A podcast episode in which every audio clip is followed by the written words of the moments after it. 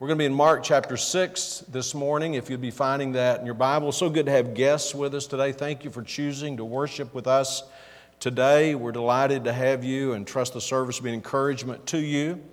Mark chapter 6, and we're just going to read one verse as we begin uh, today, and, and um, trust that we'll find it helpful in our life.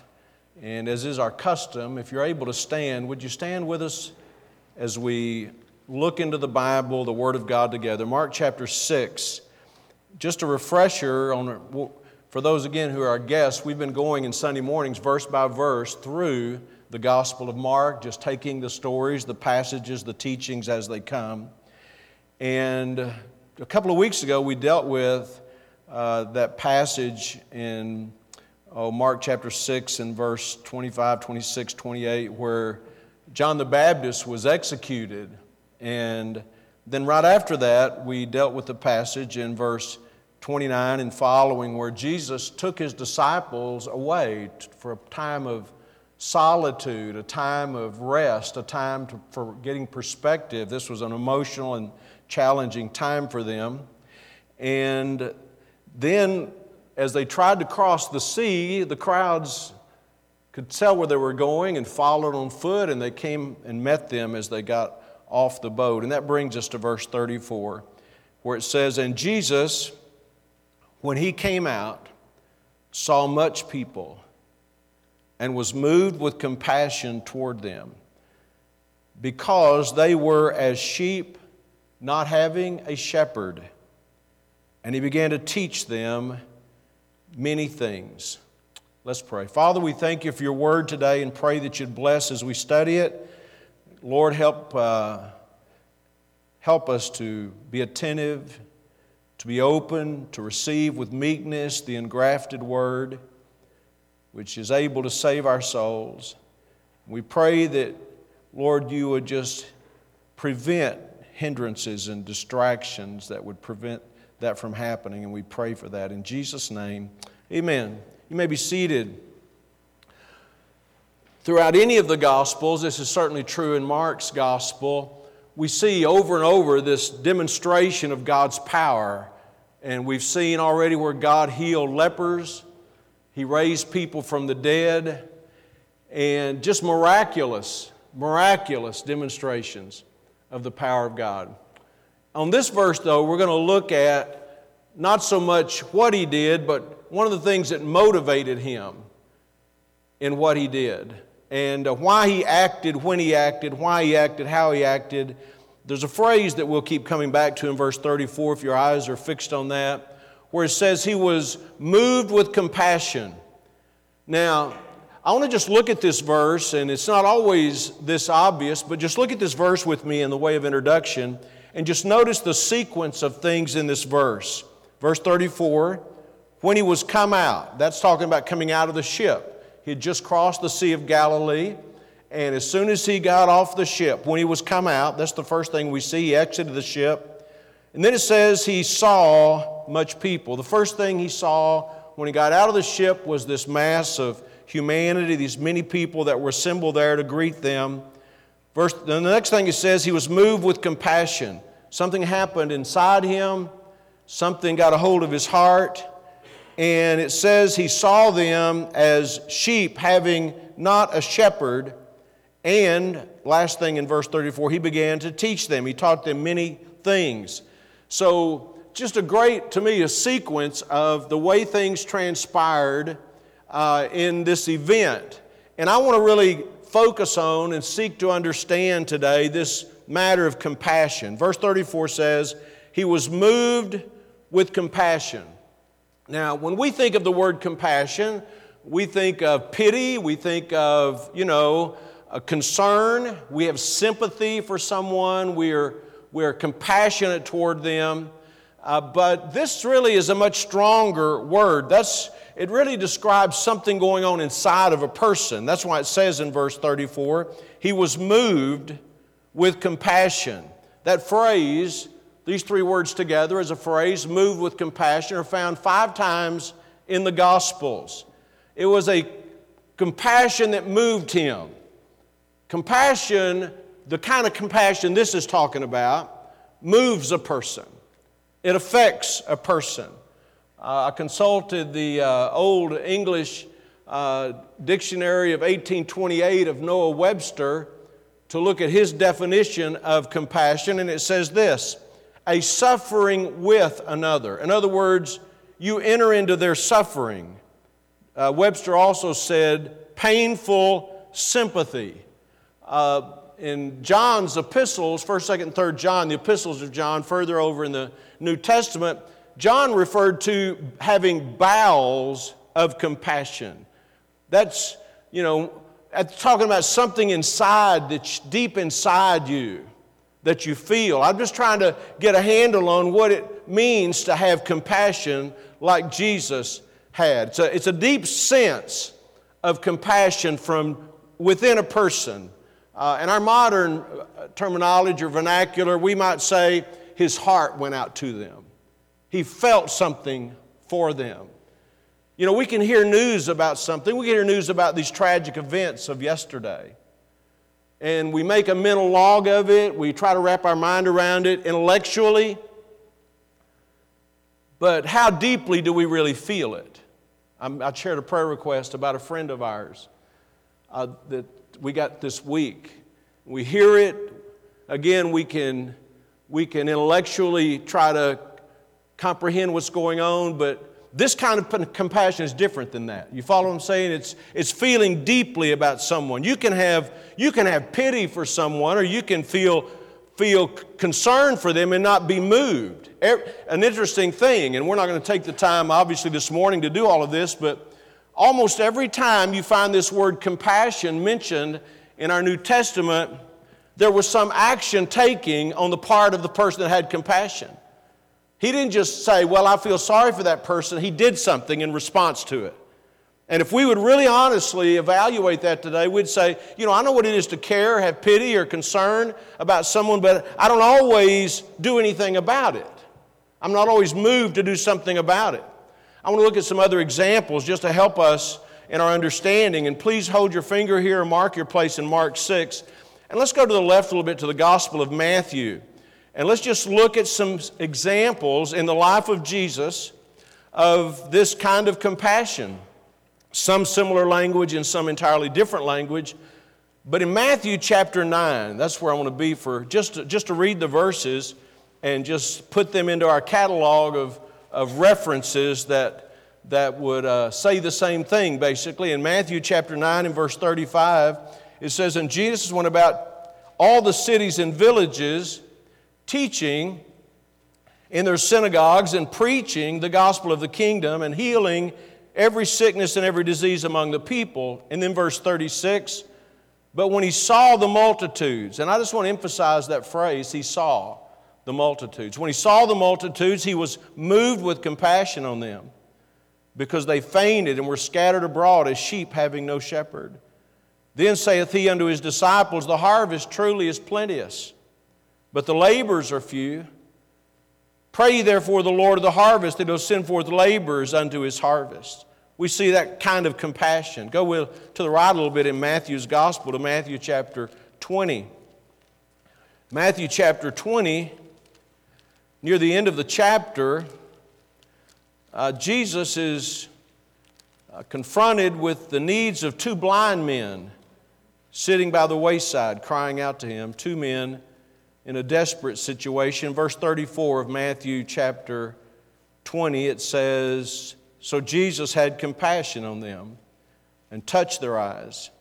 And immediately their eyes received sight and they followed him. Here, another example of his compassion.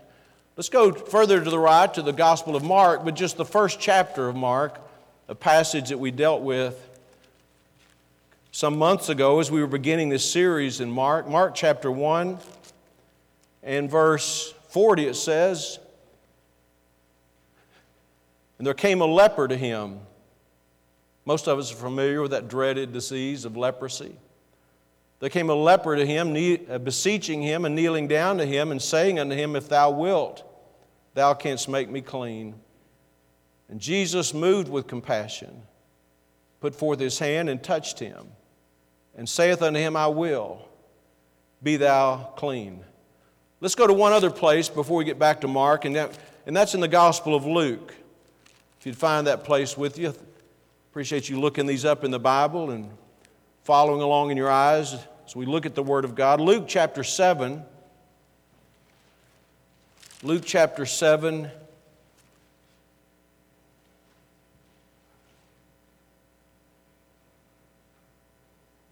In verse 12, it says,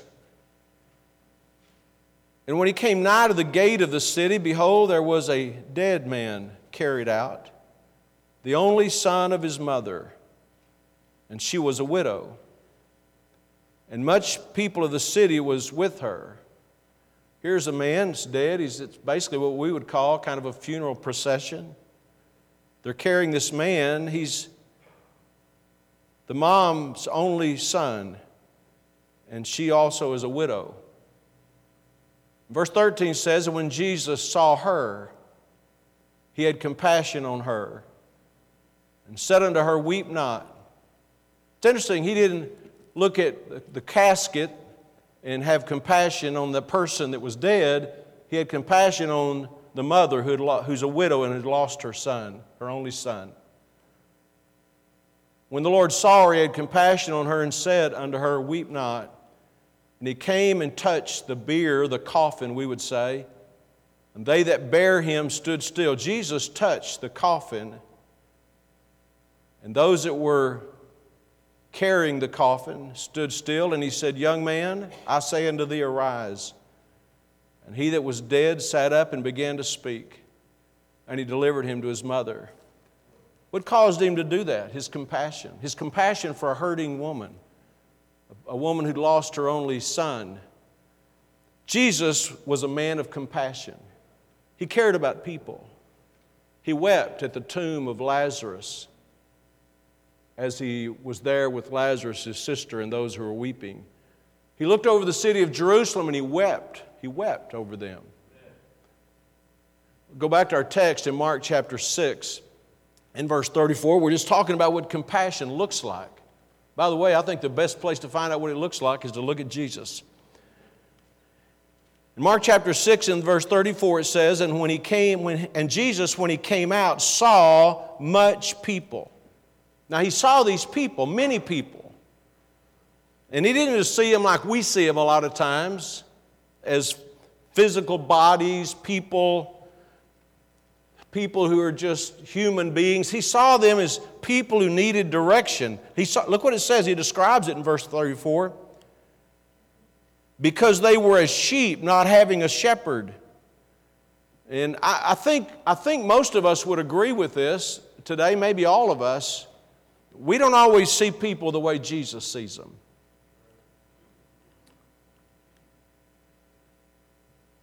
And because of his compassion for them. Notice what it says in the last part of verse 34. He began to teach them many things. Now, just a reminder, it's good, I think, to look back and ask ourselves this question Why was Jesus and his disciples here in the first place? Why were they at this point in time? And we have a clear answer to that just a few verses prior in verse 31 when Jesus, when he said unto them, Come ye apart yourselves apart into a desert place and rest a while. We want to find a deserted place, a place where we can rest. For there were many coming and going, and they had no leisure so much as to eat. Jesus felt like they needed a break. We talked about this last Sunday in our message. In verse 32, and they departed into a desert place by ship privately. They wanted to be away. They needed to get away, and yet verse 33 says, the people, we mentioned this earlier, saw them departing. They saw them as they pushed away from shore, and many knew him. They ran afoot thither out of the cities and outwent them. They ran ahead of them and came together unto him. In verse 34, when Jesus came out of the boat, there they were. When he saw them, he taught them many things. Now think about this. I mean, he was weary. They were dealing with the loss of John the Baptist, they were dealing with their emotional uh, distress, the toil that ministry had taken on them, these men that were closest to Jesus. And Jesus is, Jesus is intentionally taking them away to spend some private time alone with the disciples. And, there, and he's met by this crowd of people. What would he do? I mean, he could say, It's not on my schedule, it's not on my calendar, this is not why I'm here, I'm on vacation, you know, call me in a week or two. But he did not turn these needy people away. He began in verse 34, the Bible says, to teach them many things. And I, I find embedded in this verse the necessity of thinking about where people are. I mean, that's what Jesus is teaching us. Even though he was weary, he didn't push these people away. To minister to people. I realize everyone in this room may not be interested in ministering to people. For those of you who are interested in ministering to other people, this is a lesson for us. That even though Jesus had personal needs, he could not ignore the needs of others. He felt he felt the need of these people. He saw them as sheep without a shepherd. And by the way, this is what makes ministry work. He didn't just, he didn't just understand intellectually that these people were hurting, their needs affected him. And here's what we run into sometimes in this difficult thing we call life. It's possible for us to get so absorbed in our own needs and our own struggles that we lose sight of the needs of people around us. And Jesus tells us that the compassion of God, the grace of God helps us even in the times that we are needy to recognize and help others in their time of need. So we see this is the compassion of Jesus. This is what it looks like. And, and there is, and I'm still in Mark chapter 6 today. This reminds us of the need that mankind has for compassion.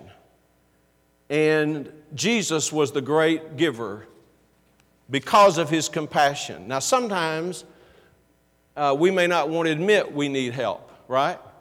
Especially men. I know men better because I are one. Sometimes we don't want to admit we have needs. It takes a, a, measure of humility to recognize that we need help. But Jesus saw these people as they were, as sheep not having a shepherd. Sheep, please hear me today. We all are sheep, right? I may be the pastor, the under shepherd, but I'm also a sheep. Sheep need a shepherd. Sheep need a shepherd. Sheep need guidance. Sheep need leadership. Sheep need protection from predators. Sheep need nutrition. Jesus said to Peter, Feed my sheep. Sheep have needs. Sheep, sheep that are isolated are more vulnerable to the problems and predators of life. There, there's such a thing as a, a sheep being cast. That means a sheep actually gets on his back in such a way that he cannot even, can't even get up without assistance. That's what sheep are. Now, sometimes we like to think I'm on my own, I make my own decisions, I don't need anybody. But I want to tell you, that may seem right in our mind, but it's not reality. The reality is, sheep need a shepherd. All of us need a shepherd. All of us need the shepherd, capital S, shepherd. All of us need a shepherd. David himself was a shepherd, right? He kept his father's sheep. He was a son of Jesse. And yet, in that great 23rd Psalm, he said, The Lord is my shepherd. He needed a shepherd. And he's our Savior. He is our Savior, but he's also our shepherd. Don't just look at Jesus as a Savior that saved me from our sin. He is a shepherd to, to lead us and protect us and comfort us and guide us. David himself wrote from a cave where he was hiding once. He said this I looked on my right hand and beheld, but there was no man that would know me. Refuge failed me. No man cared for my soul. I cried unto thee, O Lord. Thou art my refuge and my portion in the land of the living. God is there for us. He cares deeply for us. Now, you may think that's not true, but I, and I understand people get confused in life and feel like God has made himself distant from us, but I just want to tell you on the authority of the Word of God, God cares about you. God cares about us. David said in another place, When my father and my mother forsake me, that's a bad place to be. When my father and my mother forsake me, the Lord will take me up. God is our shepherd, He cares about us. Sheep need compassion, He sees us. Just like Jesus saw these hurting people, Jesus sees us. He sees our needs, He sees our struggles, He sees our hurts, he sees our difficulties and He loves us. Thinking about this word compassion, the writer of Hebrews said this For we have not a high priest which cannot be touched with the feelings of our infirmities, but was in all points tempted like as we are. That means he, He's touched with the feelings of our infirmities. When we feel alone, when we feel forsaken, when we feel abandoned, when we feel hopeless. Compassion means He feels for us. I'm glad He does. Many, many years ago, there was a preacher named Frank Graeff. He lived in the late 1800s, died in the early 1900s. He was not only a preacher, he was a writer. He wrote lyrics for songs, really poems that were put to music. He didn't put them to music himself. But he had this reputation. I was reading some of his biography. He was sometimes called the Sunshine Minister because of his positive attitude and cheerful disposition. That'd be good to be known as, wouldn't it? But he wasn't always that way on the inside. He felt like we all do times of hurt and despair. He went through a particular difficult time of his life. And he began to struggle spiritually, even times of doubt and discouragement. And in that time of his life, he was searching the scripture for some, for some help, for some hope, which is a good thing to do. He found, the, found these words of Peter in one of his epistles, especially comforting, where Peter says, Casting all your care upon him, for he careth for you. Talking about the pronoun he, talking about God. He careth for you. God cares about you. And at that time of his life, he wrote the words of a hymn that we sing periodically in our church? Does Jesus care? It's a question. Does Jesus care when my heart is pained too deeply for mirth or song? As the burdens press and the cares distress and the way grows weary and long? Does Jesus care when my way is dark with a nameless dread and fear as the daylight fades into deep night shades? Does He care enough to be near? Does Jesus care when I've tried and failed to resist some temptation strong? When for my deep grief there's no relief, though my tears flow all the night long? Does Jesus care when I've said goodbye to the dearest on earth to me? And my sad heart aches till it nearly breaks. Is it aught to him? Does he see? And then the chorus, the familiar refrain Oh, yes, He cares. I know He cares. His heart is touched with my grief. When the days are weary and the long nights dreary, I know my Savior cares. Jesus is compassionate, and mankind needs that compassion. And I want to tell you today, He cares about you. He sees your needs. He's touched by your situation and He wants to help. There's a passage, and I'm not going to turn to it in Second Chronicles, where it's describing this, the Old Testament book, and it's describing the rebellion of God's people. It says that the chief priests and the people, think about this now, transgressed very much after all the abomination of the heathen. The people were rebelling against God.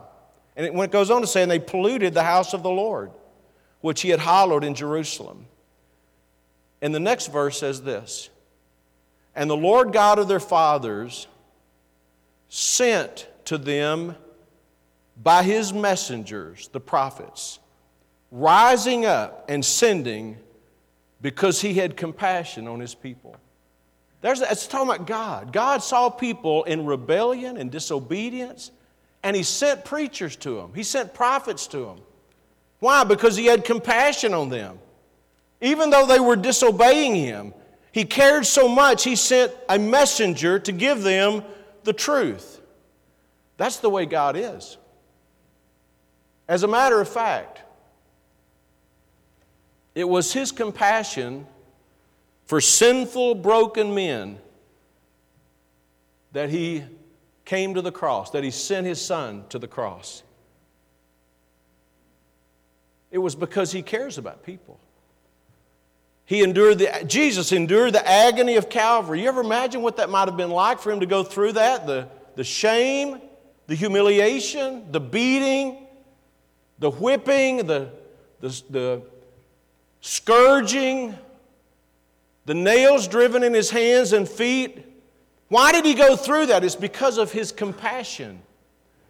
He took our sins upon his own body because of his compassion.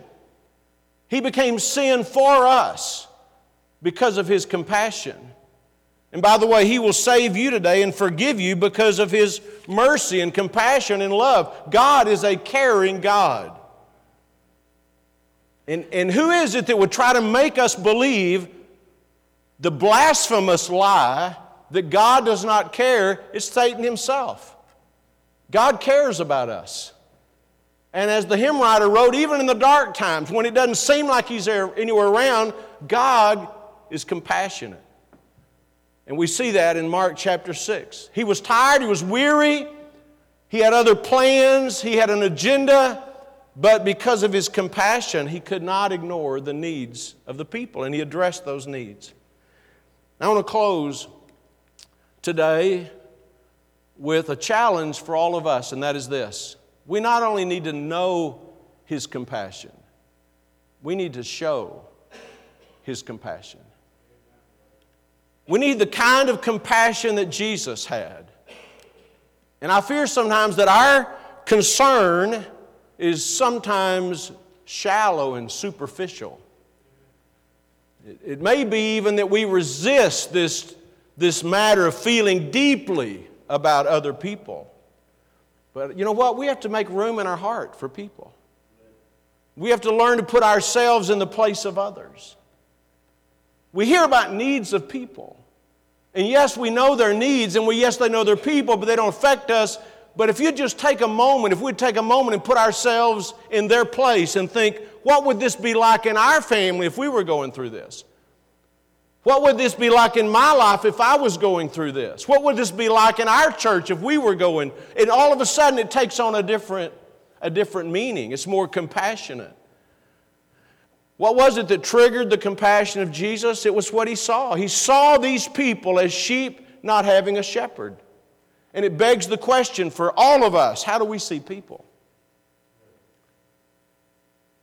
I'm not going to turn to it, but in Luke chapter 10, we have the story of a a man who fell among thieves and he was beaten and left for dead on the side of the road. And one religious person came by and saw him and decided to walk on the other side of the road. And another person came along and kind of ignored it, went on the other side of the road. But then it says this Samaritan came along and he had compassion on him. And he went to him and he bound up his wounds. And he tried to help him and actually put him in the inn and paid for it. He saw, see, these three people saw him, but one of them saw him differently. I'm talking about you now. I'm talking about me. I'm talking about our life. Not just your children, not just your marriage, not just your pain, but caring enough about other people and seeing other people and what they're going through and trying to help them. Jesus' compassion for this group of people in Mark 6 34 caused him to teach them, to teach them.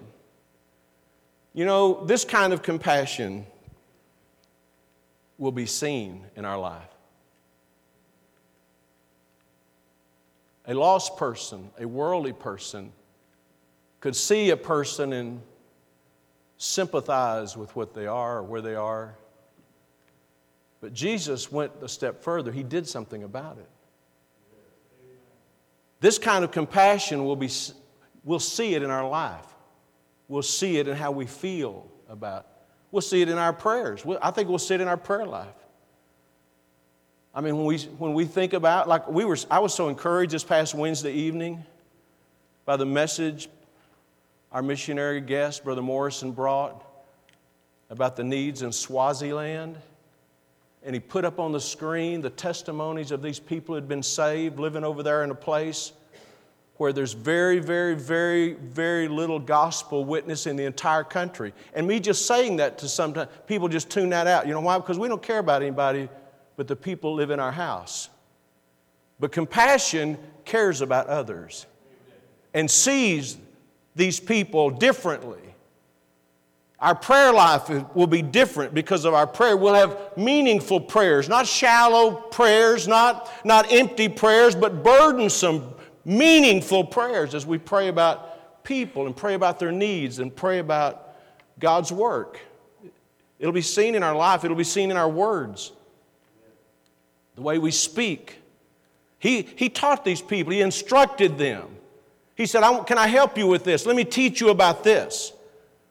And when we see people, people that are lost, people that are unsaved, we want to we'll change the way we look at them. These people, these people are they may seem like they're doing fine. We talked to people yesterday going about the community. They, they, they act like they're doing fine. They feel like they're doing fine. But we see them differently. You know why? Because they're really one heartbeat away from an eternity in hell, separated from God. It changes the way we see and the way we, the way we approach people, the way we feel about people. You've probably heard this said, but William Booth, who was the founder of the Salvation Army, and he was a trainer of preachers, he said if, if he could do one thing for his preachers, I'm paraphrasing, of course, it would let them just spend one minute looking into hell. If you could see what hell's like, it'd change your perspective about people. This kind of compassion will be seen in our lives. It'll be seen in our involvement, our actions, our, our getting personally engaged in ministry and helping people in missionaries and evangelism. I wanted to spend the morning on this one verse here in verse 34 because I think it has so much to say to us. First of all, God genuinely cares about us. He cares about you today. He wants to help you. He wants you to be saved. He wants you to be forgiven. He died on the cross. Jesus died on the cross that you could be forgiven, but you must come to Him. And, and you, you don't have to come to Him and bring any promises or vows or religious works, but you have to come to Him in repentance of sin and put your faith and trust in Jesus Christ. And he'll say, the moment a person, we heard about this this morning in Sunday school. The moment they, in Numbers, when the moment they looked at that brazen serpent in faith, they were healed. The moment you put your faith and trust in Jesus Christ for salvation, God will forgive you and save you. And you say, Well, I just think He ought to do more. He's done everything for you. It's our turn to say, Lord, I'm going to believe on you. I'm going to trust you. I'm going to come to you. He cares about us. I didn't look the passage up today, but in Luke chapter 15, we have a picture of a man who had, the youngest son of a father, and who had gone to the far country to leave the father's will and live it up and have, have a great time. But we, most of us know the story. He found himself friendless and without funds desperate need. So he decided finally he'd be better off in the father's house. And when he started his way back toward the father's house, it said his father again saw him a great way off and had compassion on him. Had compassion on him. welcomed him, put a ring on his finger and a coat on his back, shoes on his feet, and killed the fatted calf. That's the way God is. He cares about us. And because that's the way He is, could we just take a moment and look within ourselves and ask the question how compassionate am I? Real, I mean, real compassion that sees people as they are, put yourself in their place, does something, a person who does something about helping people. May God help us be those kind of people. Amen.